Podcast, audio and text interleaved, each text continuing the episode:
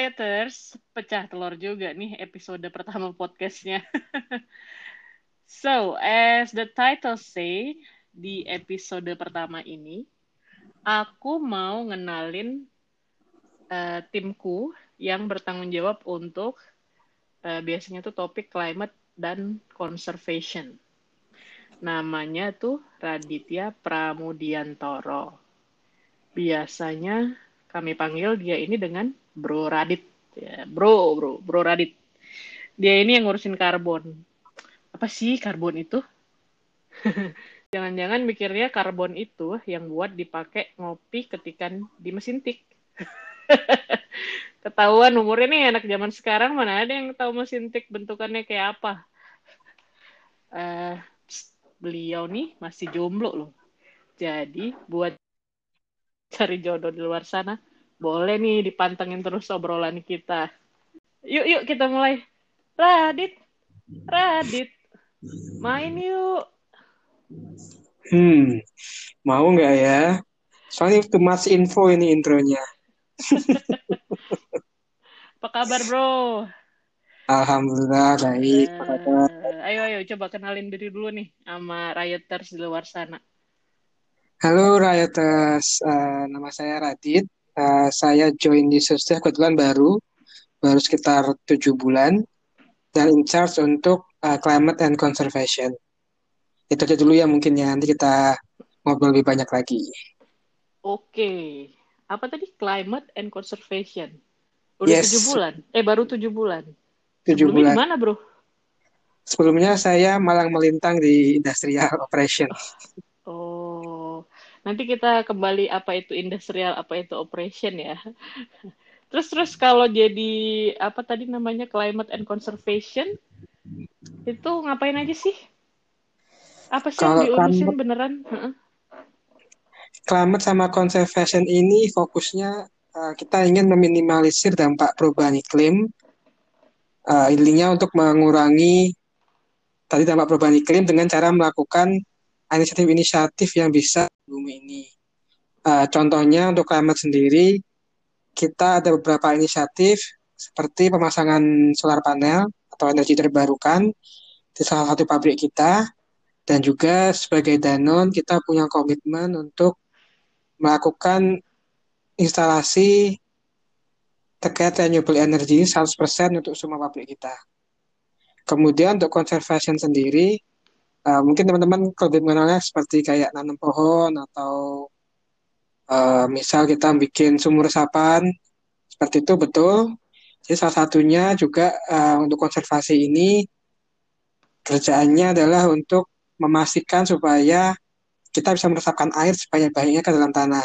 Caranya adalah dengan melakukan tanaman pohon, kemudian dengan membuat sumur resapan, membuat rorak, dan seterusnya. Kemudian di samping itu kita juga terkait climate juga uh, karena perubahan iklim ini sangat cepat dan juga kalau misalnya kita tidak minimalisir dampaknya itu akan sangat berbahaya buat bumi ini.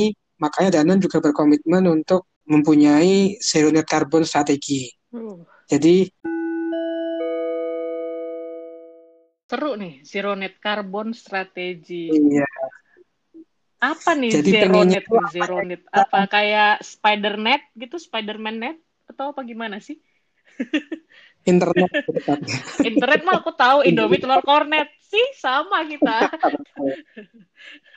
ya lanjut. Jadi Zero Net ini sebenarnya uh, saat kita melakukan proses produksi, baik itu dari segi material maupun nanti produk yang kita hasilkan, kita akan melakukan emisi gas rumah kaca. Kita akan mengeluarkan emisi gas rumah kaca di mana emisi gas rumah kaca ini dapat menimbulkan global warming dan akan sangat berpengaruh untuk mempercepat proses perubahan iklim. Nah, di sini Danon ingin apa yang kita keluarkan sebagai emisi pada tahun 2050 itu kita offset atau dengan kata lain kita punya inisiatif untuk menyerap karbon yang sudah kita keluarkan. Begitu. Oke, bentar, bentar, step-stepnya bentar, bentar, bentar, bentar, bentar. Bro, bro, bro. Ini tuh aduh, okay. ini tuh terlalu sulit ya buat buat gue terlalu teknis ya buat gue ini terlalu sulit sebentar sebentar karbon terus offset coba coba coba bantu bantu kami eh, yang awam ini mengerti uh, bahasa Indonesianya tuh apa gitu ya. Oke. Okay. ya. Karbon itu sebenarnya gampangannya itu gas rumah kaca karbon itu. Cuman kan gas rumah kaca kan nggak cuma satu ya. Dia betulnya bisa CO2, ah, bisa baru nih ngerti nih kalau dibilang CO2.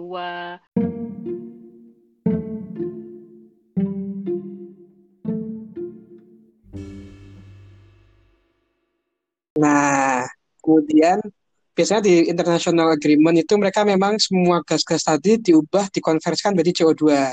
Nah, ini yang disebut dengan carbon footprint. Oke.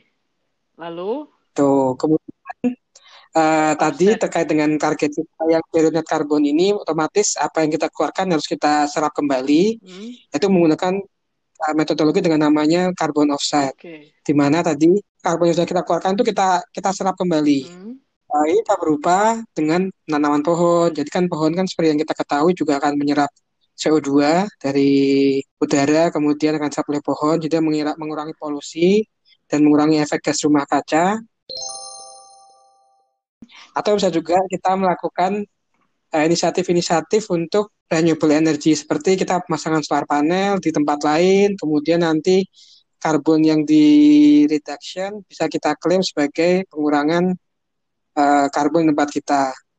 Jadi lebih ke gimana caranya kita mengurangi apa yang sudah kita keluarkan tadi dengan melakukan inisiatif-inisiatif baik secara langsung dengan tanaman pohon maupun dengan secara tidak langsung seperti uh, instalasi renewable energy maupun pembelian karbon kredit.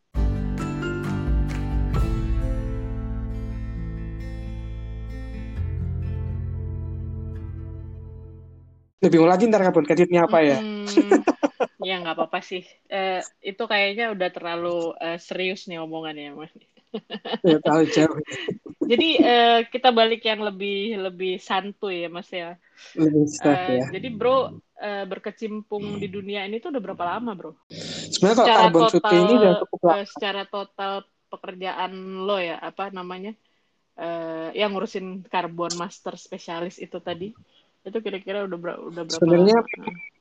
sisi karbon secara khusus itu udah hampir tujuh tahun. Waduh, lama juga ya. Uh. Iya, tujuh tahun. Tapi mungkin dulu fokusnya lebih ke operasional. Jadi gimana kira caranya mengurangi karbon di proses produksi kita. Okay. Nah, yang sekarang ini kita lebih fokus ke tadi karbon offsetting, kemudian juga gimana kita bekerja sama dengan partner lain untuk instalasi renewable energy. Oke. Okay. Terus terus kenapa sih milih jadi karbon spesialis ini mas emang uh, apa namanya uh, di luar sana tuh nggak ada kerjaan lain apa apa gimana sih mas kamu nggak aku penasaran beneran loh karena uh, apa ya tahunya tuh paling jadi kerja kantoran di bank gitu ya atau jadi dosen atau jadi profesor atau jadi uh, youtuber instagramer gitu-gitu coba Kenapa sih milih kerjaan ini? Sebenarnya sih pengen jadi artis. Waduh, dulu. artis. Cuman karena bentuk dan tampang tidak mendukung, jadi saya Enggak sih. Sebenarnya kenapa tertarik ke bidang ini? Karena yang pertama mungkin belum banyak orang yang concern. Jadi kalau misalkan kita lihat di film-film Avenger itu kan, eh, film-film Marvel itu kan dia punya Avenger ya, hmm. yang untuk menyelamatkan bumi. Nah, di menurut saya di bumi ini dia punya orang-orang yang concern terhadap sustainability. Jadi orang-orang yang bekerja di sustainability, orang-orang yang punya passion di sana, orang-orang yang benar-benar concern, ingin berkontribusi lebih. Jadi menurut saya itu setara dengan Avenger, memang lebih sih. Cuman ya menurut saya seperti itu. Jadi kita semacam uh, superhero-nya bumi yang mau menyelamatkan bumi. Jadi ya kenapa kita nggak memilih jadi superhero? Oh. Karena jadi artis nggak bisa juga. luar biasa loh, luar biasa mau jadi jadi cita-cita sebenarnya tuh pengen jadi Superman gitu ya, tapi karena uh, tampang sama yang lain tidak mendukung, makanya jadi Carbon Man gitu ya. ya kerja ini tuh kita juga bisa menolong orang soalnya. Oh ya, menolong orang gimana? Jadi, sangat penting ini kerjanya luar biasa. Karena seperti yang kita tahu, uh, dengan melakukan inisiatif-inisiatif yang dilakukan kita secara tidak langsung maupun secara langsung sebenarnya itu akan bermanfaat bagi bumi dan uh, bumi ini kan yang menghuni ada sekitar 7 billion orang ya 7 miliar orang nah kalau misalkan kita nggak concern Dan kita nggak menjaga bumi ini siapa lagi? Waduh. Jadi kita berkontribusi untuk ya kelangsungan planet inilah. Mas, nanya dong, nanya dong, kira -kira. nanya dong. Ngapain sih? Silahkan. Ngapain sih kita jaga bumi ini? Toh kita mati ntar. Pusing. Semua pasti mati ya mbak ya. Kecuali dia superhero tadi sih, yang immortal. uh, saya sebenarnya kenapa kita harus menjaga karena ini sebenarnya bukan buat kita juga sih. Impact yang kita lakukan mungkin nggak akan langsung uh, kena misal lima tahun lagi atau 10 tahun lagi. Tapi mungkin setelah kita nggak ada ya itu akan bermanfaat bagi anak cucu kita bagi next generation. Karena ya apa yang bisa kita tinggalkan di bumi ini sih selain itu. Kalau misalnya kita hidupnya udah nggak bener kemudian kerja juga nggak bener. Nah kalau ini kan paling enggak kita hidupnya agak nggak bener tapi pekerjaannya bener jadi ada peninggalan yang bagus itu di bumi Uh, selama udah tujuh tahun nih mas jadi karbon spesialis nih, uh, apa sih memori yang paling berkesan gitu? Banyak hal sih sebenarnya. Uh, dari awal pertama kita develop terkait karbon itu sama sih pertanyaannya karbon itu apa sih? Apa sih impactnya buat kita? Pasti orang akan bingung. Kemudian uh, mereka melakukan apa juga nggak kelihatan kan bentuknya aja nggak abstrak mm gitu kan. Ini mau lihat. Betul betul kalau misalnya sih kan jelas ya kita melanggar dikit tangan kita kepotong atau kepala kita nah, copot. Nah, benar itu benar. Serem kan itu. Tapi kalau karbon kita suruh concern gimana bingung orang-orang itu juga satu challenge-nya juga gimana membangun uh, teman-teman di pabrik kemudian juga di company ini untuk mulai sadar ke sana kemudian juga kita juga jadi sering kerja bareng dengan uh, berbagai pihak. Salah satu yang cukup berkesan juga itu saya sering ke kelurahan dulu waktu jadi eh, ngapain? Naksir anak Pak Lurah ya? Makanya bolak-balik ke kelurahan ya? mau bikin KTP sih oh, ya sih. Jadi sebenarnya kita sempat kerjasama juga dengan salah satu lurah yang luar biasa menurut saya di daerah Bandul Sewon Bandul Panggung Harjo di mana kita bekerja bareng dengan Pak Lurah ini untuk mengembangkan waste to energy. Jadi saya, saya belajar banyak terhadap Pak Lurah ini, hmm desa teknis maupun bagaimana beliau membuktikan diri bagi lingkungan pada kepala desanya juga. Oke oke sebentar. Sini kita mengumpulkan. Sebentar. Saya dengar tadi katanya mm-hmm. waste to energy. Jadi kayak sampah yes. gitu jadi energi yang tidak berguna bisa jadi energi. Gitu ya? Betul. Betul. Oh luar biasa. Coba coba Betul. coba cerita cerita lagi. Pasti waste to energy. Nah ini juga salah satu salah satu apa ya namanya manfaat juga yang bisa kita dapat dari pekerjaan ini yaitu kita bisa melakukan banyak inisiatif yang misalnya bisa kita yang misalnya bisa kita buktikan untuk bermanfaat bagi orang banyak maka bisa diimplementasikan. Contohnya untuk waste to energy ini dulu saya sama Pak Lurah ini ngumpulin minyak goreng bekas uh. di daerah Batul Wah, dan Jogja. harusnya saya ngasih ke Pak Lurah ini ya minyak goreng bekas yang nggak kepake itu daripada dipakai lagi sama orang malah item gitu ya Betul, kan saya kan kalau di gorengan-gorengan sampai hitam iya, gitu ya, itu kan sebenarnya nggak sehat juga. Betul. Dibuang juga, dibuang juga mengotori lingkungan. Uh -uh. Makanya kita ingin mempunyai solusi selain buat uh, energi tadi, tapi juga terkait dengan kesehatan, terkait dengan uh, lingkungan juga, limbahnya seperti apa. Nah, si minyak goreng bekas ini akhirnya kita manfaatkan sebagai bahan bakar boiler di pabrik Klaten. Jadi yang dulunya sampah, minyak goreng bekas dari restoran, dari rumah-rumah, hmm. itu dikumpulkan, dan kita treatment, kemudian kita gunakan sebagai bahan bakar untuk di salah satu pabrik kami di Klaten. Jadi minyaknya gitu ya? Jadi minyak. Ya betul. Minyak ban. Dulunya dia pakai solar. Pakai solar. Kita okay. ya kita substitusi dengan solar tersebut dengan sebagian dari minyak goreng bekas. Hmm. Itu mesti disaring lagi nggak? Kan biasanya. Pasti oh, dong. Oke. Okay nggak ada bau-bau kasih bau-bau ya kan uh, jadi lapar ini. Lalu lalu lalu apalagi mas?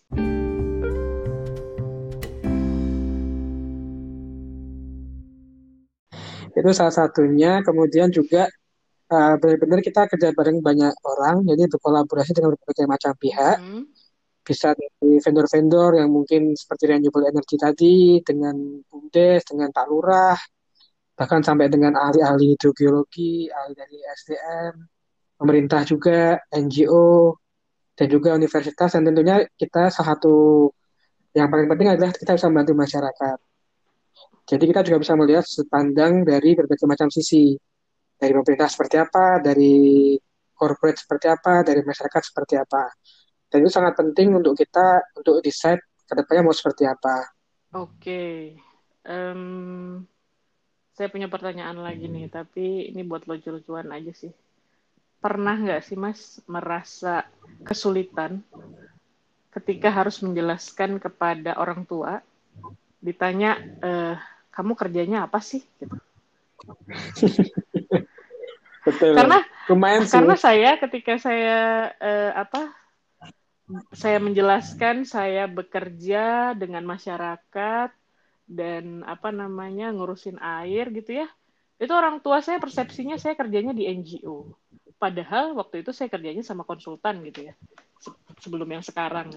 Nah, itu pernah nggak uh, ya mungkin bukan cuma orang tua ya kali dengan uh, ponakan-ponakan atau sepupu atau tante-tante dan omnya di lingkungan sekitar lah ketika ditanya yeah. kamu tuh ngerjain apa sih sebenarnya? Itu pernah nggak mengalami kesulitan? Terus uh, gimana uh, caranya mengatasinya? Apakah uh, Mas menjelaskan sampai mereka mengerti? Atau uh, mencoba mencari padanan pekerjaan yang lebih sederhana sehingga mereka berhenti bertanya? Sebenarnya kami sempat sih ada beberapa juga orang tua juga sempat tanya uh, pekerjaannya apa. Ini saya jelasin. Sebenarnya pertanyaan bukan lebih ke pekerjaannya apa, tapi kenapa kita melakukan itu? Itu kan gak ada untungnya buat perusahaan sebenarnya. Seolah-olah kan gak ada untungnya buat perusahaan. Cuman setelah dijelaskan, kita berikan contoh yang lebih simpel, kita berikan analogi. Contohnya kemarin, kita kan lagi COVID ya sekarang, kondisinya lagi sedang COVID. Kemudian uh, mungkin salah satu inisiatif juga di area conservation itu kita mencoba untuk yang dulunya cuma nanam pohon, tapi gimana caranya kita bisa juga mengakomodir kebutuhan masyarakat terkait dengan dampak COVID ini. Jadi misalnya kalau misalkan kita jelasin dengan hal yang lebih relate dengan kondisi sekarang, kan lebih gampang sih. Ngejelasin. Dibandingkan kita. Kalau kamu tuh ngurusin uh, karbon gitu ya.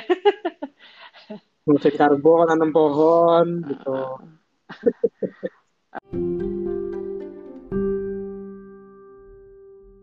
Terus untuk untuk jadi karbon ini tuh eh, harus sekolahnya khusus nggak sih mas?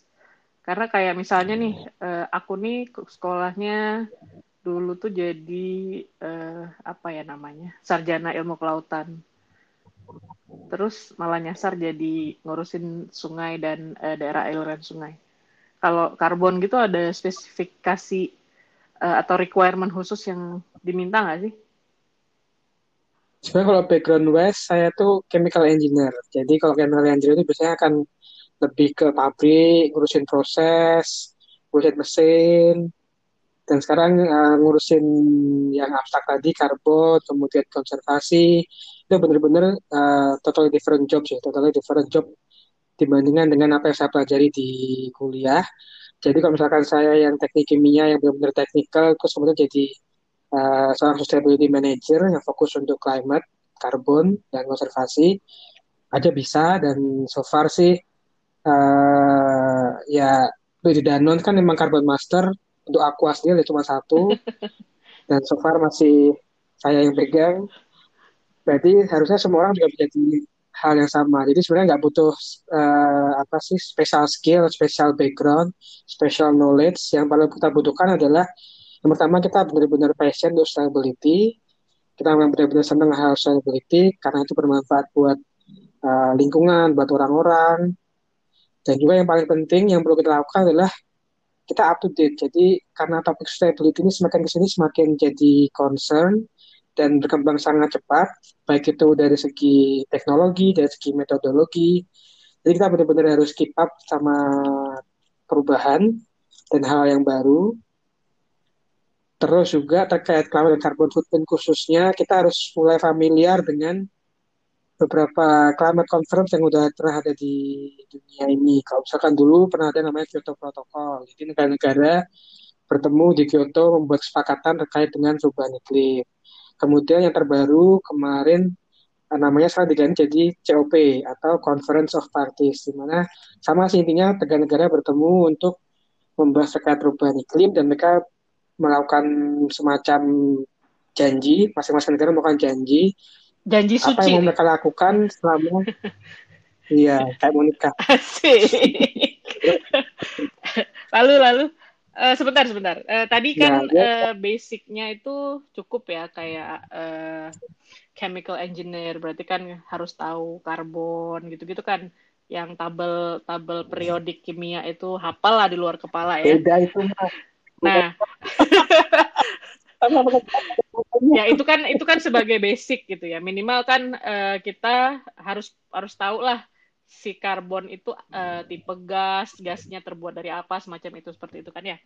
Lalu eh, dari situ terus eh, karena kan ini nggak diajarin tuh di sekolah untuk eh, untuk jadi karbon master ya bahasanya tadi itu karbon master. Aduh saya kayak ngerasa apa ya? Kayak di Jepang-Jepang gitu kan, master suhu suhu.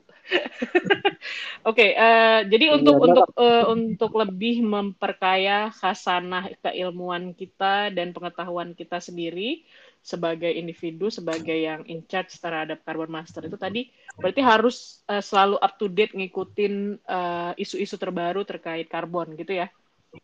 Berarti Iya, betul. berarti eh, familiar dong ya dengan eh, Mbak Greta Thunberg itu.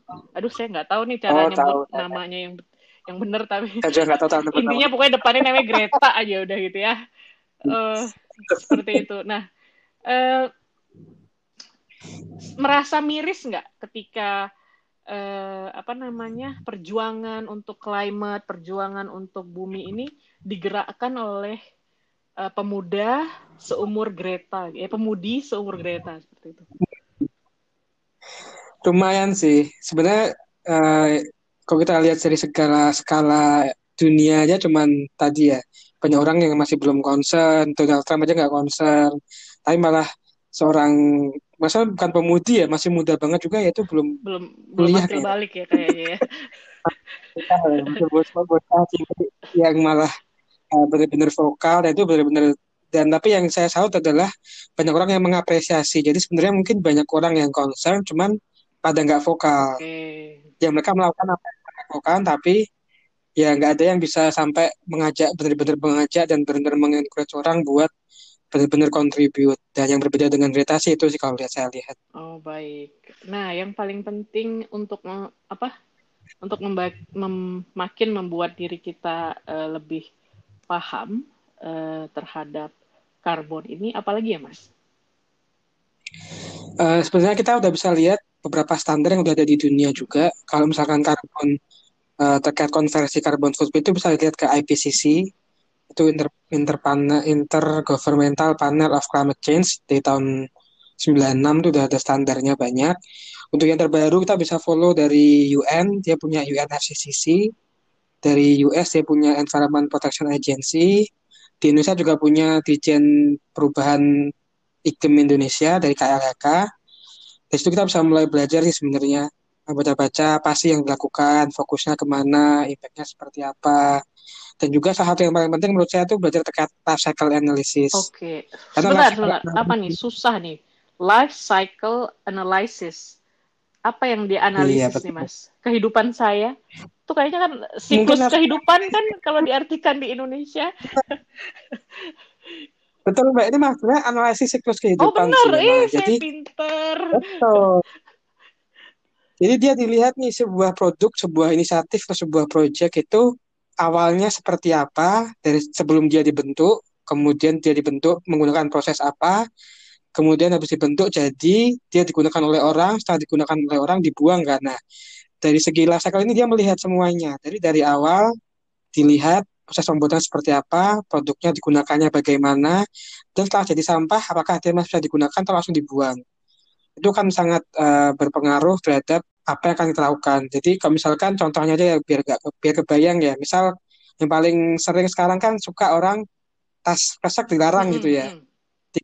Nah, tas iya kain. tuh kayak eh, botol plastik eh, bikin sampah, betul terus mungkin pada pakai tumbler rame-rame. Tapi tumblernya nggak Betul. nggak cuma satu, tapi bisa ada 10 gitu ya, satu orang. betul sama ya tas kain juga eh lupa bawa beli episode lupa bawa lagi ini tuh jadi lagi. kayak tidak menyelesaikan masalah dengan masalah ya. Betul. Oh, saya tidak bermaksud menyebutkan dia slogan eh, BUMN yang satu itu ya.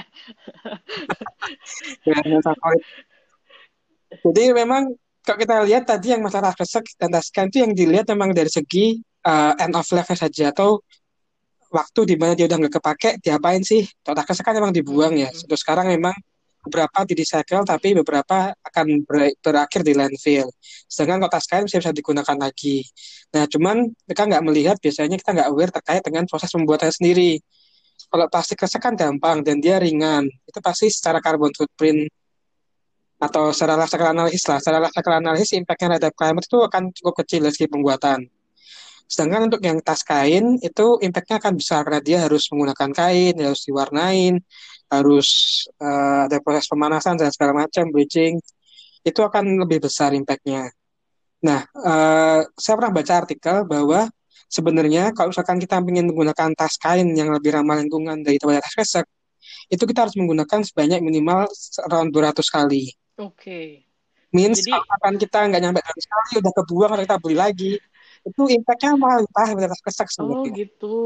Jadi aku harus pakai tasku itu sebanyak 200 kali untuk menggantikan satu tas kresek plastik gitu ya. Seperti itu. Betul. Oh, Kurang lebih begitu. luar biasa. Itu Saya eh, belajar, dari iya, segi saya belajar sesuatu nih hari ini, Mas. Terima kasih loh. maka sebenarnya lebih penting adalah eh, tadi sebenarnya mungkin oh kresek ini adalah berarti permasalahannya adalah di end of life-nya ya di masa dia mati itu masalahnya adalah dia menumpuk jadi sampah. Nah kalau misalkan kita bisa menemukan solusi terhadap eh, tas kresek yang udah bekas ini bisa kita gunakan lagi itu kan impact-nya jauh lebih besar daripada kita pakai tas kain sebenarnya. Oke, Kurang lebih seperti tuh itu. menarik. Life cycle analysis seperti itu berarti. Jadi nggak necessarily apa yang kita lakukan tuh kayak misalkan yang lagi ngetren semua pakai sedotan besi, pakai sedotan besi semua.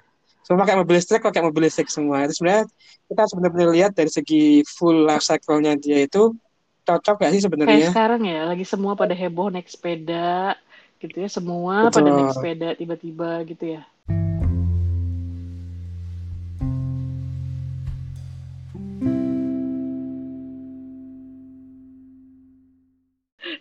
Anyway, eh nggak terasa nih, udah udah udah mau setengah jam nih kita ngobrol-ngobrol. Kayaknya udah harus eh, kita akhiri supaya nggak kelamaan. Nanti mereka eh, apa rioters pada bosen nih dengerin kita ngobrol eh, scientific banget hari ini. Eh, terakhir Mas, eh, punya ini nggak? Ya apa sih kalau misalnya perpisahan gitu ya? Ada kesan dan pesan atau eh, lebih ke apa ya? kata-kata untuk eh, Mutiara bukan gitu ya. bukan kata-kata untuk mengencourage aduh saya harusnya nggak boleh campur-campur di bahasanya tapi ya udahlah ya kata-kata untuk mengencourage eh, rioters di luar sana yang mendengarkan eh, podcast kita ini eh, like eh, what can we do better atau apa yang eh, bisa saya lakukan supaya saya bisa jadi eh, carbon master juga di masa depan. Yang pertama sih kita harus start small. Jadi sebenarnya kan kalau kita lihat tadi dengan kasus Greta juga ya, bumi ini masih banyak membutuhkan kalau saya sebut tadi superhero superhero buat berkontribusi terhadap lingkungan terhadap bumi yang mau peduli terhadap lingkungan. Dan saya pernah paling senang pernah dengar kata-kata ini, uh, no one can do everything, but everyone can do something. Jadi kita nggak butuh muluk-muluk yang benar-benar kayak Superman yang bisa ngapa-ngapain semua terbang kuat, cepat dan segala macam. Yang penting kita bisa berkontribusi sesuai dengan apa yang kita bisa. Nggak perlu muluk-muluk. Misalnya contohnya kita pasti kita bisa mematikan alat listrik jika nggak digunakan, suhu AC jangan dingin-dingin, air kita hemat, makanan nggak kita sisain, nanam pohon, dan juga tadi eh, barang-barang yang mungkin dulu langsung kita buang, kalau bisa kita pakai lagi untuk keperluan yang lain. Jadi ada second life-nya gitu, nggak langsung kebuang ke tempat sampah. Dan juga yang paling penting tadi, eh, kita juga harus mengajak orang sebanyak mungkin untuk melakukan hal yang sama. Jadi jangan cuman kita doang yang melakukan, tapi bisa kita ajak keluarga kita minimal, tetangga, teman-teman yang lain. Jadi impact-nya jadi bisa lebih besar. Dan jadi superhero bersama-sama. Luar biasa. Saya suka tuh, no one can do everything, but everyone can do something. Dalai Lama nggak sih nih? Enggak ya kayaknya ya. Tahu Oke. saya beberapa versi jadi ya udahlah ya pokoknya ini kata-kata orang lain angkat kata saya cuma ini sangat berkesan buat Ah. saya ini sangat cocok juga kondisi. Oke, terima kasih loh Bro Radit untuk ngobrol-ngobrolnya. Sudah menjadi yang pertama nih membuka episode eh, podcast kita kali ini. Semoga nanti eh, di ke depan bisa ketemu lagi untuk profesi yang lain ya, Mas Radit. siap mohon maaf juga untuk jika ada salah-salah kata Aduh, lalu mana pertama ini agak ini bukan lebaran, gak usah minta maaf. Oke, writers, eh, stay tune dan sampai ketemu lagi di episode selanjutnya. Bye-bye.